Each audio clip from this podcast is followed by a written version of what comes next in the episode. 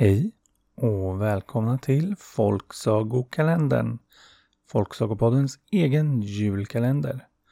Idag har vi den 19 december. Och som alla andra dagar så beger vi oss till ett landskap.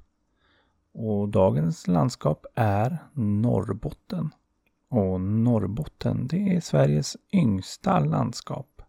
Och kom sig av att eh, 1810 så bröts Norrbottens län ut som en del av Västerbottens län.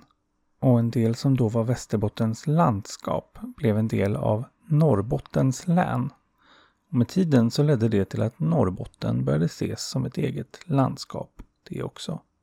Och det här gör Norrbotten lite speciellt eftersom det då är det enda landskapet i Sverige som inte också är ett grevskap eller hertigdöme. Och dessutom fick det inte sitt landskapsvapen förrän 1995. Men sagor, det har nog alltid funnits i Norrbotten som på de flesta andra ställen. Och landskapsblomman är åkerbär. Landskapsdjuret är lavskrika. Vill man åka till Norrbotten kan man till exempel åka till Luleå, Piteå eller varför inte Boden. Och dagens saga, den kommer här. Det var en gång en familj med fyra söner och en gård. Och när sönerna började bli äldre så började föräldrarna oroa sig för vem som skulle ta över gården. Den var nämligen långt ifrån stor nog att kunna föda fyra hela familjer om alla bröder fick barn och fru och det planerade de ju allihop.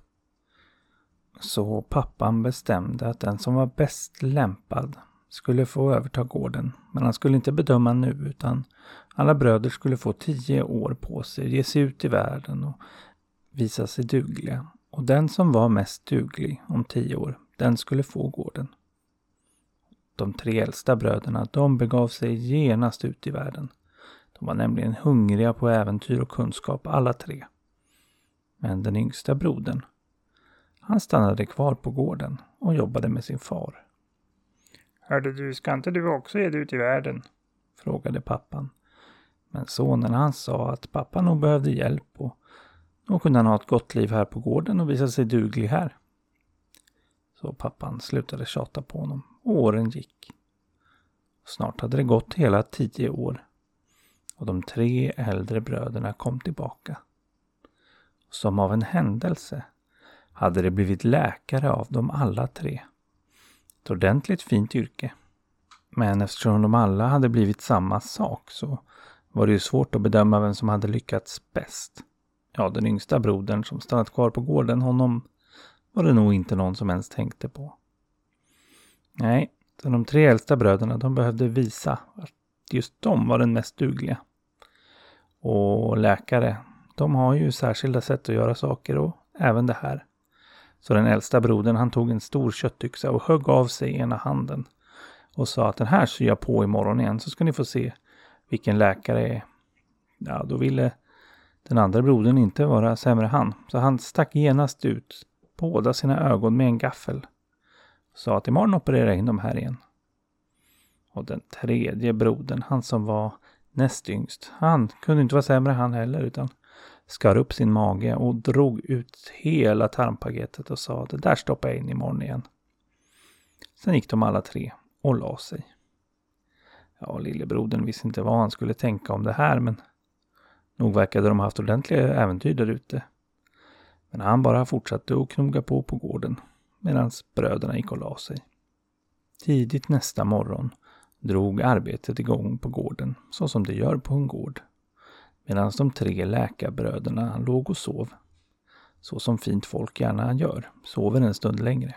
Och pappan och den yngsta sonen jobbade ute i laggården medan pigan städade köket. Och där fick hon syn på tre bunkar. En med en hand i. En med två ögon. Och en med en massa tarmar i. De verkade ha stått framme hela natten och pigan tänkte att det här måste vara slaktrens. Så hon slängde ut det. Och en stund senare mötte hon på bonden som sa Hörde du bunkarna i köket, de kan du skita i, de, de får du inte röra. Och pigan förstod plötsligt sitt misstag. Men hon var inte den som erkände misstag i första taget. Inte om det gick att dölja det. Så hon begav sig genast ut efter ersättningar för det hon kastat bort. Och hon visste att de dagen innan hade hängt en tjuv inte långt därifrån. Så hon gick dit och högg av den hängda tjuvens hand. Och på vägen tillbaka så stötte hon på den bråkiga grannkatten som alltid skulle lägga sig i överallt. Den stack hon ut ögonen på. Ja, för så var pigan. Pigor var tuffa på den tiden. Och den där katten hade snott mycket sill från henne i sina dagar. Så hon ångrade sig inte. Sen var det det här med tarmarna. Men eh, då kom hon på att det var slakt i granngården. Tog sig över dit och fick tag på gristarmar som hon tog med och la i bunken.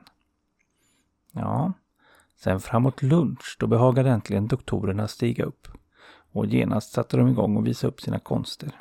Den äldste brodern sydde med lätthet fast handen som han trodde var sin egen.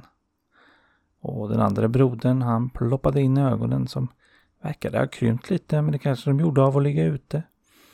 Och den näst yngste brodern han stoppade smidigt in hela tarmpaketet som tillhörde en gris och sydde ihop.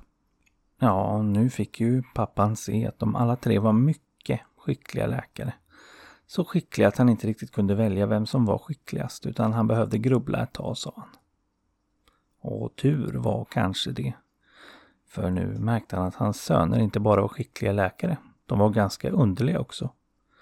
Hans äldsta son till exempel, han kunde inte låta bli att stjäla allt han såg framför sig. Ideligen gick hans hand och plockade ner saker i hans ficka eller väska eller vad han nu hade på sig. Ja, han själv verkade lika förskräckt han. För det var förstås inte han själv som stal. Det var tjuvahanden han hade sitt på. Så snart var han uträknad som duglig. Men näste son på tur, han var inte bättre han. Han började bete sig mycket underligt. Han var vaken hela nätterna för att han sa att han såg så bra då.